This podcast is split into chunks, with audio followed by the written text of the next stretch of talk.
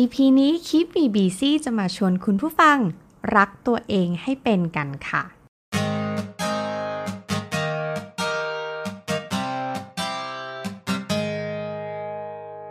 สวัสดีค่ะ ขอต้อนรับคุณผู้ฟังทุกท่านนะคะ เข้าสู่คีบมีบีซีพอดแคสต์เพราะชีวิตคือการทดลองใน EP ที่ 82 นะคะ ใน EP นี้จะมาชวนคุณผู้ฟังมารักตัวเองให้เป็นกันค่ะ ต้องบอกว่าแรงบันดาลใจจากใน EP นี้เนี่ยนะคะ ก็เกิดขึ้นจากการที่คิดไม่ออกค่ะว่า EP นี้จะชวนคุณผู้ฟังคุยเรื่องอะไรดีนะคะ บางทีความคิดมันก็ตันๆนะคะ และแล้วเราก็หันไปเห็นนะคะ ผนังที่โต๊ะทำงาน แล้วก็เห็นโปสการ์ดอันหนึ่งนะคะ ซึ่งแปะไว้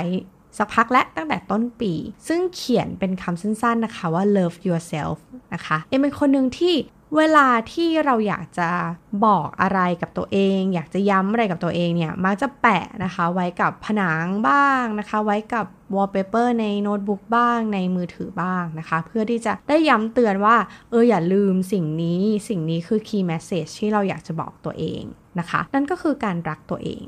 ต้องบอกว่าก่อนหน้านี้นะคะ ตั้งแต่สมัยเรียนอะไรมาเนี่ยไม่ได้เป็นคนรักตัวเองเลยนะคะ เป็นม้าแข่งที่มุ่งแต่ว่าเราจะไปในจุดมุ่งหมายหรือเป้าหมายที่เราอยากจะได้ เช่น เราอยากจะได้เกียรตินิยม เราอยากจะเข้ามหาวิทยาลัยนี้ เราอยากจะได้ทุน เราก็มุ่งมุ่งไปนะคะ โดยที่เพิ่งมารู้ตัวเมื่อไม่นานนี้ว่า เป็นคนที่ไม่ได้รื่นรมกับเส้นทาง หรือว่าการเดินทางของชีวิตของตัวเองเลยนะคะ มีความสุขแค่ชั่วครั้งชั่วคราวเมื่อเวลาที่เราไปถึงเป้าหมาย พอถึงเป้าหมายแล้วเราก็หาเป้าหมายใหม่ แล้วก็มุ่งมุ่งมุ่งมุ่งมุ่งไปนะคะ โดยที่ลืมที่จะชื่นชมความงามระหว่างทางหรือว่าความรื่นรมของชีวิตคืออะไร และที่สำคัญก็คือ ลืมที่จะรักตัวเองนะคะ คือให้รางวัลกับตัวเองก็แค่ว่า อะ ฉันทำได้ตามเป้าหมายละ อะ ไปกินของอร่อย ไปซื้อของอะไรให้ตัวเอง หรือว่าให้รางวัลตัวเอง เท่านั้นจบเลยนะคะ ในระหว่างทางนั้นอาจจะยากเย็นแสนเข็นเหนื่อยท้ออะไรต่างๆ ไม่มีการให้กำลังใจตัวเองเลย ซึ่งพอมานึกได้นะคะ ก็รู้สึกว่าเสียดายเวลา 30 ปีที่ใช้ชีวิตมาแบบนี้นะคะ แล้วก็เลยรู้สึกว่ามันถึงเวลาแล้วแหละที่เราเนี่ยจะต้องกลับมาให้ตัวเองเป็นศูนย์กลางของความสุข เพราะว่าไม่ว่าจะสุขหรือว่าไม่ว่าเราจะทุกข์อะค่ะ ทุกอย่างอะล้วนมีตัวเราเองเป็นศูนย์กลางทั้งนั้นเลยนะคะพอเรามีความสุข ถ้าความสุขมันเริ่มจากตัวเราเอง สิ่งที่อยู่รอบตัวของเรามันก็จะมีความสุขขึ้นมาเองนะคะ แต่ว่าถ้าตัวเราทุกข์อะ เรามองไปทางไหนมันก็มักจะถูกเสมอ เพราะฉะนั้นการที่จะเริ่มการที่จะมีความสุขมันต้องเริ่มจากการที่เราต้องรักตัวเองให้เป็นนะคะ ซึ่งวิธีการที่จะมาแบ่งปันอันนี้นะคะ ก็เป็นวิธีการที่ผ่านการเรียนรู้แล้วก็ประสบการณ์นะคะของตัวเองเอง แล้วก็ถ้าใครที่คิดว่าเอ้ยมีวิธีการที่แบบตัวเองก็เอามาปรับใช้เหมือนกัน ก็มาแบ่งปันกันได้นะคะข้อแรกเลยนะคะก็คือการดูแลใจของตัวเองให้มันมีความสุข ก่อนอื่นเราต้องถามตัวเองก่อนว่า อะไรที่เราทำแล้วมันมีความสุขนะคะ อันนี้ให้เวลาลองคิดดูนะคะ ลองอยู่กับตัวเองสักหน่อยว่า เออ อะไรที่เราทำแล้วเรามีความสุข เขียนมันออกมานะคะหลายๆ คนก็อาจจะแบบโหลิสต์ได้เลยฉันมีความสุขกับเรื่องนั้นเรื่องนี้นะคะ ถ้าคุณเขียนออกมาแล้วคุณดูแล้วล่ะว่าอะไรที่คุณมีความสุขทำมันให้บ่อยมากขึ้น ทำมันบ่อยๆ บ่อยครั้ง เพราะว่ามันก็เหมือนแบบเติมเต็มตอกย้ำความสุขของตัวเองให้มากยิ่งขึ้นนะคะ อันนี้แบ่งปันประสบการณ์นะคะ นี้ล่าสุดเลย ทุกวันนี้นะคะทำงานเนี้ยจันถึงสุกอะทำงานอย่างเบิกบาน แล้วก็มีจุดมุ่งหมายมากว่าเราจะพยายามทำงานในวันจันถึงสุกเนี่ยให้เสร็จเราจะไม่มีงานค้างไปในช่วงเสาร์อาทิตย์อีกต่อไปแล้ว เพราะว่า เราอยากจะใช้เวลาในช่วงเสาร์อาทิตย์นะคะ โดยเฉพาะตอนค่ำๆเนี่ย เพื่อดูซีรีส์เรื่องหนึ่งก็คือโฮมทาวช้าๆนะคะ คือมันเหมือนแบบพอเรามีเป้าหมายว่าฉันอยากจะดูซีรีส์แบบไม่มีอะไรกวนใจ ไม่มีงานค้าง ไม่มีอะไรกวนเราเลยตลอดค่ำวันเสาร์แล้วก็วันอาทิตย์เนี่ย มันทำให้เกิดแรงฮึดในวันจันทร์แล้วก็วันศุกร์ จนถึงวันศุกร์นะคะว่าแบบงานทุกอย่างทุกอย่างจะต้องจบในวัน จะไม่มีการค้าง ฉันต้องพยายามทำให้มันเสร็จให้ได้นะคะ และโดยเฉพาะวันศุกร์จะต้องเคลียร์งานทุกอย่าง แล้วก็มีการเตรียมไปถึงวันจันทร์ด้วยเพื่อที่ว่าเสาร์อาทิตย์มันจะได้แบบโล่งๆ รู้สึกได้พักผ่อนอย่างเต็มที่แล้วก็ได้ enjoy กับซีรีส์ที่เราชอบนะคะ อันนี้ก็ลองดูว่าเฮ้ยมันมีกิจกรรมอะไรไหมหรือสิ่งอะไรไหมที่มันทำให้เราได้มีความสุขและเบิกบานขนาดนี้ แล้วก็ทำให้มันมีความสุขได้ทั้งอาทิตย์แบบนี้นะคะ อันนี้ก็อาจจะดูเป็นคนคลั่งรักนะคะ เป็นติ่งเกาหลีเล็กน้อย แต่ว่ามันก็เออมันก็เป็นวิธีที่แบบเบาสมองแล้วก็แต่ว่ามันก็เบาใจด้วยเช่นเดียวกันนะคะ แล้วก็อีกอันหนึ่งที่เอ็มก็นั่งลิสต์มานะคะ ก็คือเออตัวเราเองเนี่ยเป็นคนชอบใส่บาตรมาก ๆเลยนะคะ ชอบทำบุญชอบ จัดสังฆทานอะไรแบบนี้ แต่ในช่วงที่ผ่านมานะคะ ก็ไม่ได้ไปวัดเลย เนื่องจากว่างานค่อนข้างหนักแล้วก็ตื่นไม่ทันนั่นเองนะคะ ต้องตื่นเช้าวันเสาร์อาทิตย์ก็แบบไม่ตื่นเลยตื่นสายมากๆนะคะ ช่วงนี้ก็เลยไม่รู้จะทํำยังไง แต่ก็ยังมีความรู้สึกว่าอยากจะทำบุญนะคะ ก็เลยลองไปเสิร์ชเสิร์ชดูนะคะ ก็ไปเจอว่าเดี๋ยวนี้นะคะ ธุรกิจร้านอาหารเนี่ยเขาก็มีการปรับตัว ปรับตัวยังไงนะคะเขาก็ทำข้าวกล่องจัดเซตนะคะ เป็นชุดถวายเพนเป็นชุด ใส่บาตรนะคะ เราก็มีหน้าที่เลือกชุด ว่าแบบเอ้ย มีชุดอะไรอาหารอะไรที่แบบเราชอบ เราอยากจะใส่บาตรชุดนี้อย่างเงี้ยนะคะ เราก็เลือกเลือกเสร็จปุ๊บแล้วก็ไปจ่ายเงินนะคะ แล้วถึงเวลานะคะ พอถึงวันพระอย่างเงี้ยเขาก็จะส่งรูปมาว่าโอเคนี่คือของคุณเอมนะคะ แล้วก็เลือกชุดนี้เราไปถวายแล้ว พระท่านก็กรวดน้ำให้พรนะคะ เรากับว่าประหนึ่งว่าเราได้ไปวัดนะคะ แม้ว่าเราจะเป็นคนมีเวลาน้อยแต่เราก็ยังสามารถที่จะทำบุญได้ แล้วก็ล่าสุดเนี่ยเอ็มก็มีโพสต์นะคะใน Facebook ส่วนตัวว่าแบบเออเนี่ยไปใส่บาตรแบบนี้มานะ มีหลายร้านเลยที่แนะนำนะคะ ไม่ว่าจะเป็นร้านบุญ by Alice Cafe นะคะนี้ใครที่เป็นสายขนมก็น่าจะรู้จักก็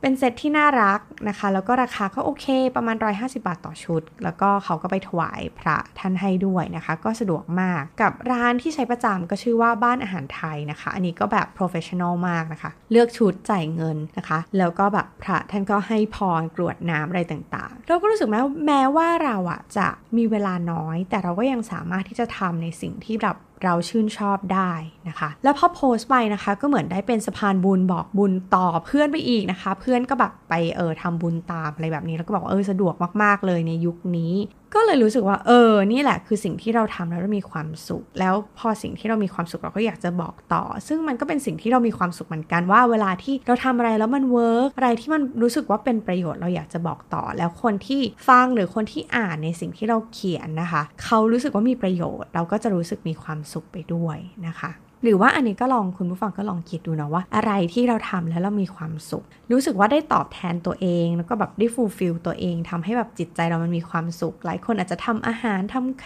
นมทำน้ำหรืออะไรก็ตามนะคะ อันนี้ก็ต้องลองดูว่าอะไรที่คุณทำแล้วมีความสุขลอง list ออกมาแล้วทำมันบ่อย บ่อย ๆ หรือทำให้มันบ่อยมากขึ้นนะคะ กับอีกฝั่งหนึ่งนะคะ เมื่อเรามีความสุขแล้วเราก็ลองกลับมาดูซิว่าอะไรที่เราทำแล้วเราไม่มีความสุขบ้าง จงเขียนมันออกมาค่ะ พอเขียนออกมาปุ๊บเนี่ย เราก็พยายามทำความเข้าใจว่า เออทำไมมันถึงทำให้เราไม่มีความสุขนะ ลองพูดคุยกับตัวเอง ลองใช้เวลากับตรงนี้ดูนะคะ แล้วพอเรารู้แล้วว่าสิ่งนี้มันเป็นสิ่งที่ทำแล้วมันไม่มีความสุข ก็พยายามลดมันลงไป นะคะ มันอาจจะไม่สามารถตัดได้ทันทีนะคะ หรือว่าอาจจะไม่ได้ลดได้ในทันทีทันใดแบบหัวภาแต่ว่าเราค่อยๆลดมัน ค่อยๆทำสิ่งที่เราไม่ชอบในสิ่งที่เราไม่มีความสุขให้มันน้อยลง ซึ่งในแต่ละช่วงเวลาของแต่ละคนก็อาจจะไม่เหมือนกันนะคะ ในช่วงเดือนนี้ของเอมกับในช่วงปลายปีหรือต้นปีที่ผ่านมาอาจจะไม่เหมือนกันก็ได้นะคะ อันนี้แชร์ประสบการณ์ล่าสุดนะคะ ก็คือว่า โดยปกติจะเป็นคนอดทนอย่างมากกับอะไรที่ไม่ชอบ หรือทำแล้วก็ไม่มีความสุขก็จะแบบอดทนทำไปนะคะ ก้มหน้าก้มตาให้มันผ่านๆไป แต่ว่า พอถึงจุดหนึ่งนะคะ หลายคนที่เคยฟังคลิปมีบีซีก็จะทราบว่าในช่วงแบบ 2-3 EP ที่ผ่านมาเนี่ย เอ็มก็มีปัญหาในเรื่องของเอ็นเท้าอักเสบมันก็เลยทำให้เราอะเดินไม่ค่อยสะดวกนะคะ แล้วเดินไม่ค่อยถนัด พอเวลาคนที่ active มากๆ เคยทำอะไรได้เองขับรถได้เองหรืออะไรได้เองเนี่ย พอมันทำไม่ได้เนี่ย มันก็จะมีอาการที่จิตตกนะคะ แล้วในช่วงปีที่ผ่านมาก็มีปัญหาเรื่องเท้ามากๆนะคะ ไม่ว่าจะเป็นแบบตกบันได ไม่ว่าจะเป็น ล้มนะคะ แล้วเท้าพลิก แล้วไหนจะไปเอ็กซเรย์อีกล่าสุดแบบแคลเซียมเกาะเอ็นหรืออะไรก็ตามนะคะ มีปัญหาเรื่องเท้าเยอะมากๆ แล้วเรื่องนี้มันก็เลยกลายเป็นเรื่องที่ค่อนข้างเซนซิทีฟกับเอมในช่วง 1 ปีที่ผ่านมา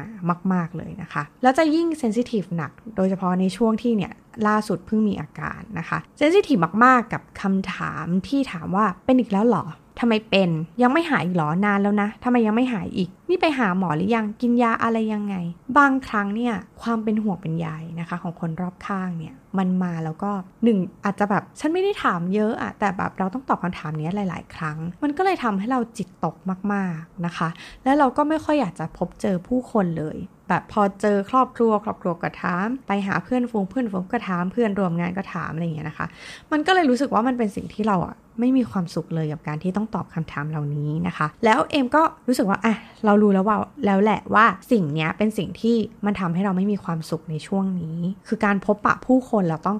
คอยตอบคำถามอะไรต่างๆนะคะ ก็เลยรวบรวมความกล้าแล้วก็บอกกับคนรอบข้างนะคะ ว่าเออช่วงเนี้ย เราไม่สะดวกที่จะเจอ เราไม่อยากออกไปเจอผู้คนเลย นะคะ เดี๋ยวเอาไว้เราจิตใจเราแข็งแรง เรากลับมาดีขึ้นเหมือนเดิมแล้วเนี่ย เราจะกลับไปใช้ชีวิตเหมือนปกติ คือไปหาไปพบปะได้เหมือนเดิมนะคะ เพียงแต่ว่าเราอาจจะต้องขอเวลา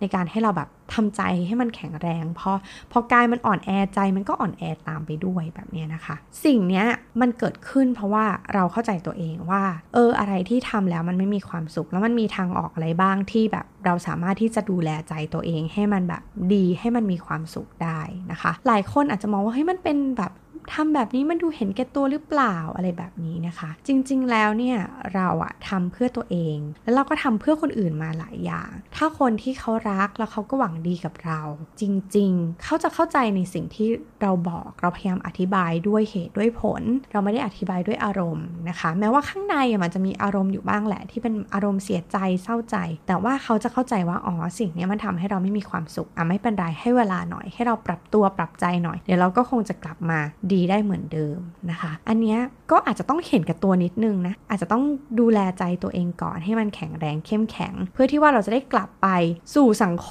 ม กลับไปหาครอบครัวหรือว่าเพื่อนฝูงได้เหมือนเดิม ด้วยใจที่มันเข้มแข็งมากขึ้นนะคะ อันนี้ก็เป็นข้อแรกก็คือดูแลใจของตัวเองให้มันมีความสุข เข้าใจว่าอะไรที่ทำแล้วมีความสุข อะไรที่ทำให้ทำแล้วไม่มีความสุขนะคะ ก็พยายามลดไปนั่นเองนะคะ ข้อที่ 2 ก็คือว่า ลองหาจังหวะความสุขของตัวเองให้เจอ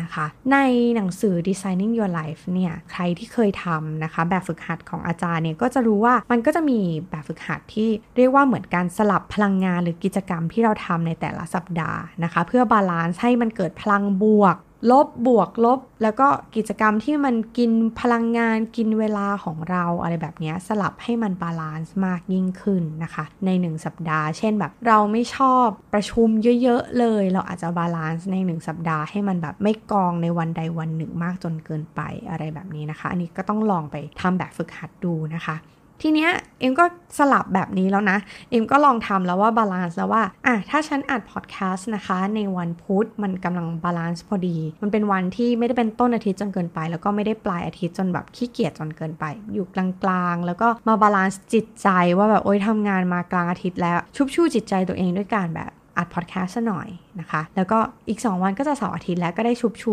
จิตใจของตัวเองในช่วงเสาร์อาทิตย์ต่อแบบนี้นะคะพอมาทำใน 1 สัปดาห์แล้วมัน work นะคะมันรู้แล้วว่าจังหวะชีวิตของตัวเองในในสัปดาห์นี้มันควรจะเป็นแบบไหนเพื่อให้ตัวเราเนี่ยมันมีความสุขและ energy มันยังบวกได้ตลอดทั้งสัปดาห์นะคะ ทีนี้ก็เลยเอามาปรับใช้ใน 1 วันนะคะ อันนี้เป็นความสนุกส่วนตัวที่แบบพยายามจะสู้กับ ตัวเองเหมือนกันว่า เออ ฉันอยากจะทำให้จังหวะในการทำงานในหนึ่งวันอะ่ะ มันมีความสุขได้ทั้งวัน เช่นเอมจะเป็นคนรู้จังหวะของตัวเองคือ ตื่นเช้ามาเนี่ยจะเป็นคนที่ง่วงงุนตลอดเวลานะคะ ตื่นมาแบบอารมณ์แบบโอ๊ยไม่อยากทำงานเลย ตื่นมาแบบง่วง ยังไม่เครื่องยังไม่ติดหรืออะไรอย่างเงี้ยนะคะ เราก็ถามตัวเองว่าสิ่งไหนที่เราชอบ สิ่งไหนที่มันเป็นเป้าหมายที่เราอยากจะไปมันให้ถึงอะ่ะเราจะเริ่มทำสิ่งที่เราชอบ แล้วก็สิ่งที่เราแอบตั้งเป้าหมายไว้เล็ก ๆ ไว้ก่อนนะคะ สังเกตเลยว่าวันไหนที่แบบลูกค้าโทรมาแต่เช้า7โมง8โมงอย่างเงี้ยนะคะ เราจะรู้สึกว่าเรามี energy ขึ้นมาทันที เราแบบเราได้ขายของ เราได้ทำใบเสนอราคาให้กับลูกค้าได้พูดคุยกับลูกค้า เรารู้สึกว่าเรามีความสุขมากในวันนั้น เหมือนแบบฉันได้เปิดร้านวันนี้แล้วก็ได้เจอกับลูกค้าอย่างน้อยก็ได้พูดคุยได้รู้ว่าอ๋อลูกค้าเขามีความต้องการอะไรยังไงนะคะ อันนี้คือสิ่งที่ชอบแล้วถ้าตื่นมาด้วยสิ่งเนี้ยเราจะรู้สึกว่าเรามีความสุข เพราะฉะนั้นเราก็เลยแบบเออในตอนเช้าเนี่ยถ้าเราได้คุยกับลูกค้าสักหน่อย ได้ทำไปเสนอราคา ได้ทำต้นทุนราคาอะไรต่างๆ มันจะเป็นแบบความสุขที่แบบ เฮ้ย ชุบชูจิตใจให้มันรู้สึก เอ้ย ฉันมีพลังและอะ งานอะไรมาได้เลยนะคะ อันนี้คือสิ่งที่เราชอบ แล้วเราก็อาจจะสลับในสิ่งที่กิจกรรมที่แบบหรืองานที่เออมันสำคัญ แล้วมันจำเป็นแต่เราก็ไม่ได้ชอบมากนะคะ ฝืนๆใจนิดหน่อย พอมีความสุขแล้วก็ไปสลับไปทำสิ่งที่เรารู้สึกว่าเออเราอาจจะไม่ได้ชอบมากแต่ต้องทำนะคะ ก็คือการพกงานวางแผนหรือว่างานวาง strategy ต่างๆนะคะ ก็พยายามจะทำให้มันเสร็จๆในช่วงเช้านะคะ เพราะว่าสมองแบบที่ยังไบรท์อยู่ในช่วงเช้ามันก็มีแค่นั้นนะคะ ก็จะให้เวลาประมาณ1-2ชั่วโมงทำเรื่องนี้นะคะสลับทำงานที่ไม่ถนัด แล้วพอช่วงบ่ายเนี่ยสมองมันก็ค่อนข้างจะลาลาแล้วนะคะ มันก็ อาจจะต้องแบบไม่ได้ทำอะไรที่ใช้สมองมากจนเกินไป เอ็มก็จะเลือกที่จะแบบโทรคุยกับลูกค้าบ้างนะคะ หรือว่าเออไปสอบถามความพึงพอใจอะไรแบบนี้บ้าง หรือว่าทำงานเอกสาร หรือว่าแบบ set up ระบบอะไรต่างๆ ของตัวเอง ก็พยายามสลับไปนะคะ แล้วพอ energy มันเริ่ม drop นิดนึงแล้วแล้วอาจจะมี coffee break ตัวเองนะคะ ซึ่งมันก็เอ็มเชื่อว่าทุกคนทำได้นะแบบบ่ายสามกำลังแบบพลังงานตกก็แบบไปเติมกาแฟซะหน่อยกินขนมซะหน่อยนะคะ แล้วกลับมาทำงานต่อก็สลับ energy ไปนะคะในสิ่งที่ชอบบ้างไม่ชอบบ้าง คือถ้าใครสามารถที่จะออกแบบตารางเวลาของตัวเองได้เนี่ยนะคะ เราก็อาจจะลองสลับกิจกรรมเหล่านี้เข้ามา แล้วสุดท้ายงานทุกอย่างมันก็เสร็จ มันก็จะสลับงานที่เราชอบบ้าง ไม่ชอบบ้างถนัดบ้างไม่ถนัดบ้างไปนะคะ แต่สุดท้ายงานโดยภาพรวมมันก็สำเร็จได้ตามเป้าหมายที่เราวางไว้ แล้ว มันก็มีความสุขมากขึ้น เพราะว่าเรารู้แล้วว่า เออ สิ่งที่เราชอบในงานของเราอะเราพยายามหามันให้เจอนะคะอย่างใน EP ก่อนๆหลายคนจะรู้เลยนะคะว่าเอมาไม่ชอบเทเลเซลไม่ชอบการโทรไปคุย แบบพยายามแบบโทรไปหาลูกค้า approach ลูกค้าก่อนเนี้ยเป็นสิ่งที่ไม่ถนัดเลยนะคะ แต่เราก็ก้าวข้ามมันมาได้ แล้วก็คนพบว่ามันเป็นสิ่งที่เราชอบ เพราะว่าเราเห็นความสำเร็จเล็ก ๆอะจากที่แบบ มือเคยสั่นก่อนโทรศัพท์ ตอนนี้ไม่ละ ตอนนี้ดีขึ้น ตอนนี้แบบโอเค สามารถโทรหาลูกค้าได้ แล้วพอยิ่งโทรต่อวันยิ่งโทรได้เยอะมากๆ หรือว่าได้คุยกับลูกค้า หรือว่ามีลูกค้าเข้ามาคุยกับเรามากๆเนี่ยเรารู้สึกว่าเรามีความสุขมากขึ้นนะคะเราก็สามารถที่จะเทินในสิ่งที่เราไม่ค่อยถนัด แล้วก็หามุมที่สนุกแล้วก็ มุมที่ท้าทาย แล้วก็ปรับเอามาใช้กับการทำงานของเรานะคะ มันก็มีความสุขมากยิ่งขึ้น สิ่งหนึ่งที่รู้ก็คือว่ามันไม่ได้เป็นผลเราไม่ได้สนใจแค่ผลของเมื่อสิ้นเดือนยอดขายเราได้ตามที่วางไว้หรือเปล่านะคะแต่ว่ามันมีความรื่นรมระหว่างทางของการทำงานของเราอยู่นะคะ อย่างอีพีก่อนๆเอ็มก็มีเล่าว่าเอ็มมีทำเรื่อง Good Work Journal ของตัวเองไปนะคะ ก็ พอดีไปอ่านเจอในหนังสือ Designing Your Work Life นะคะว่าในบทแรกเนี่ยนะคะเขาก็บอกว่าอะลองเขียนดูซิว่าตัวเราเองเนี่ย เวลาที่เราทำงานแล้วอะในแต่ละวันเนี่ย เราได้เรียนรู้อะไรบ้าง เราได้ริเริ่มอะไรบ้าง แล้วสิ่งที่เราทำเนี่ยมีประโยชน์กับใครบ้างนะคะ อันนี้พอทำแล้วอะรู้สึกว่าชีวิตมีความหมายมากขึ้น โดยเฉพาะชีวิตการทำงานนะคะ ชีวิตในการทำงานมีความหมายมากขึ้น เรารู้แล้วว่าเราทำงานไปเพื่ออะไรทำงานไปเพื่อใครนะคะ เราทำงานแล้วเราได้เรียนรู้ เราทำงานแล้วเราได้เริ่มสิ่งใหม่ ด้วยตัวของเราเองโดยที่แบบเจ้านายไม่ต้องมาบอกว่าเอ้ยเอ็มทำสิ่งนั้นสิทำสิ่งนี้สิแต่ว่าเราเริ่มด้วยตัวเราเอง แถมเรายังมีประโยชน์ สามารถทำประโยชน์ให้กับคนอื่น ๆ ได้อีก แบบนี้นะคะรู้สึกว่าเฮ้ยงานที่เราทำมันมีความหมายมาก ๆ เลยทั้งที่ก่อนหน้าเนี่ยต้องบอกว่าความรู้สึกกับงานเนี่ยมันดิ่งมันลบมาก ๆ เลยนะคะ อาจจะเป็นช่วงที่เหนื่อยมากๆ ท้อมาก ๆ ไม่สำเร็จสักทีอะไรแบบนี้นะคะ แต่พอทำแบบนี้มันเห็นความสำเร็จเล็ก ๆ น้อยแต่เห็นทุกวันนะคะว่าเออเราทำอะไรอยู่มีประโยชน์ มี Impact กับใครบ้างแบบนี้นะคะ มันก็เลยทำให้ตัวเราเองอะเลิกเป็นมาแข่ง เราไม่ได้สนใจแค่ปลายทางหรือเส้นชัยหรือเป้าหมาย ยอดขายอะไรต่างๆ และเรามีการหาความรื่นรมระหว่างทาง เรารู้ว่า งานของเรามีคุณค่า โดยที่คนอื่นไม่ได้มานั่งบอกว่างานของเรามีคุณค่า แต่เรารู้ว่างานของเรามีคุณค่ากับใครบ้างนะคะ พอเราแบบเจอแบบนี้พอเรามี positive energy เราก็สามารถที่จะแบ่งปันพลังงานบวกเนี่ยให้กับน้องๆในทีมนะคะ ช่วงนี้ก็เห็นว่าน้องๆในทีมก็ค่อนข้างจะแอคทีฟมากๆเลย แล้วก็ตื่นเต้นมากๆนะคะ เวลาที่เรามีลูกค้าใหม่ๆเข้ามา แล้วก็เราได้แบบทำต้นทุนได้ทำราคาได้แบบดู requirement ลูกค้า แล้วก็มีความหลากหลายมากๆในงานที่เราเจอ น้องๆ ก็ค่อนข้างจะตื่นเต้นทุกครั้งที่เรามีแบบ requirement ใหม่ๆ เข้ามา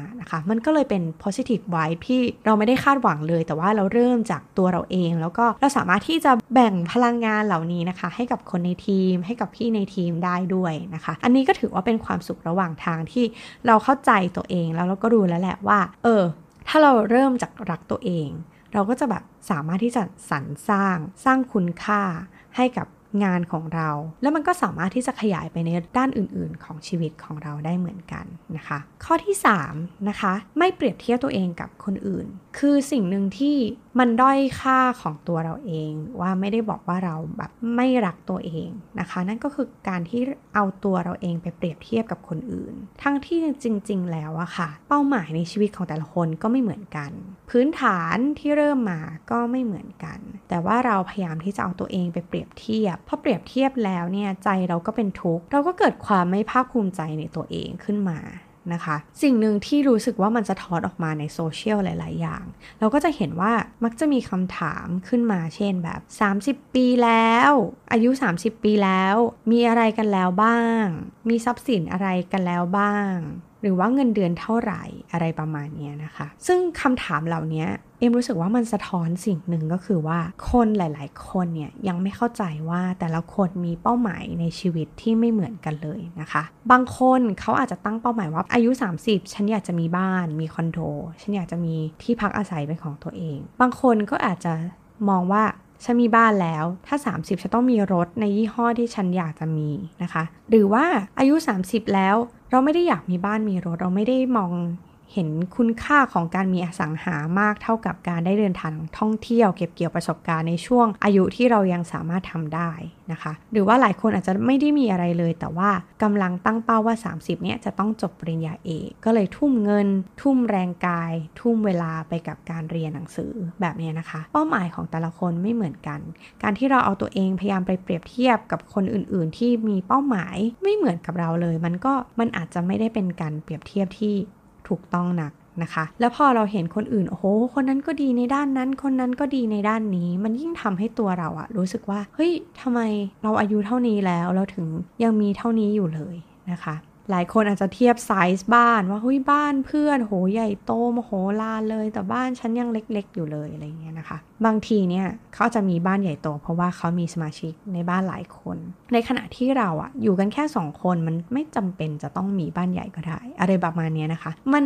ด้วยเหตุแล้วก็ปัจจัยแล้วก็เป้าหมายของแต่ละคนไม่เหมือนกัน เพราะฉะนั้นอะไรที่เราเอาตัวเองเข้าไปเปรียบเทียบ มันก็จะมีความทุกข์ขึ้นมา เวลาที่เราไม่ได้ดีกว่าคนอื่น เวลาที่เห็นคนอื่นดีกว่าเรานะคะ ทั้งที่จริง ๆ แล้วอะสิ่งที่เราไปเทียบอะมันเป็นสิ่งที่เราอยากได้หรือเปล่าก็ไม่รู้แต่เห็นเขามีเราก็อยากมีบ้างอะไรแบบนี้นะคะ มันเหมือนแบบการที่เราไม่ได้เข้าใจตัวเอง การเปรียบเทียบตัวเองกับคนอื่น มันคือการไม่รักตัวเองนะ มันทำให้เหมือนแบบ เออ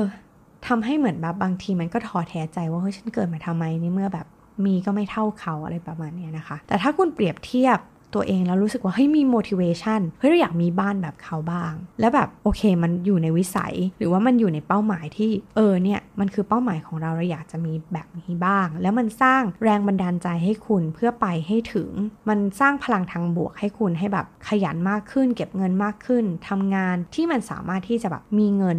ได้แบบสามารถที่จะ support ตรงนี้ได้ ก็ทำเลยนะคะ เอ็นว่าอันนี้มันแบบ ถ้ามันทำให้เกิด positive energy ขึ้นมา สร้างแรงบันดาลใจขึ้นมา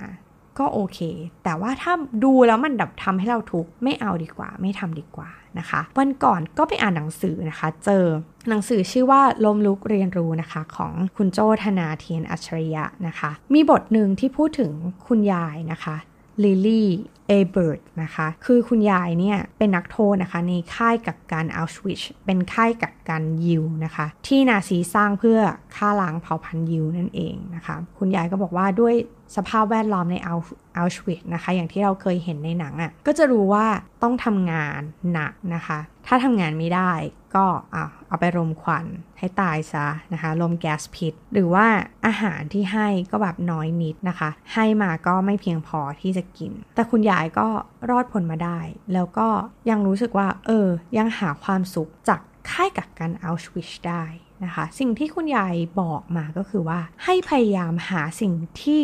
ดีที่สุดจากเท่าที่เรามี ไม่ว่าสิ่งที่เรามีนะนะมันจะน้อยแค่ไหนก็ตามนะคะ ลองนึกถึงภาพค่ายกับ การเอาเอัลชวิชนะคะ ที่แบบมันไม่น่าอยู่เลยมันเป็นนรกบนดินดีๆนี่เองนะคะ แต่คุณยายก็พยายามหาความสุขจากสิ่งนั้นคุณยายบอกว่า เวลาที่ได้ขนมปังนะคะ ที่เป็นอาหารมาเนี่ยคุณยายแบบดีใจมากๆ ดีใจแล้วก็ค่อยๆกินนะคะ ค่อยๆกิน ค่อยๆ มีความสุขกับขนมปังก้อนเล็กๆ นั้น เพราะว่าไม่รู้ว่าก้อนต่อไปเนี่ยจะเป็นเมื่อไหร่นะคะ บางคน ก็อาจจะแบบได้มาแล้วก็รีบกินเลยนะคะ พอกินหมดก็อะหมดแล้วนะคะ แล้วก็ไม่รู้ว่าจะได้ขนมปังก้อนต่อไปเมื่อไหร่ คุณยายก็บอกว่าคุณยายก็หาความสุขจากขนมเจ้าขนมปังก้อนเล็กๆนี่แหละ ค่อยๆกินนะคะ แล้วก็ซ่อนเอาไว้นะคะ ใต้แขนของตัวเอง แล้วก็พอหิวก็ค่อยๆ เอาออกมากินแบบนี้นะคะ มันก็เลยทำให้คุณยายอยู่รอดมาได้ ขนาดคนที่เขาอยู่ในสภาพสภาวะแวดล้อมที่เลวร้ายสุดๆ เขายังหา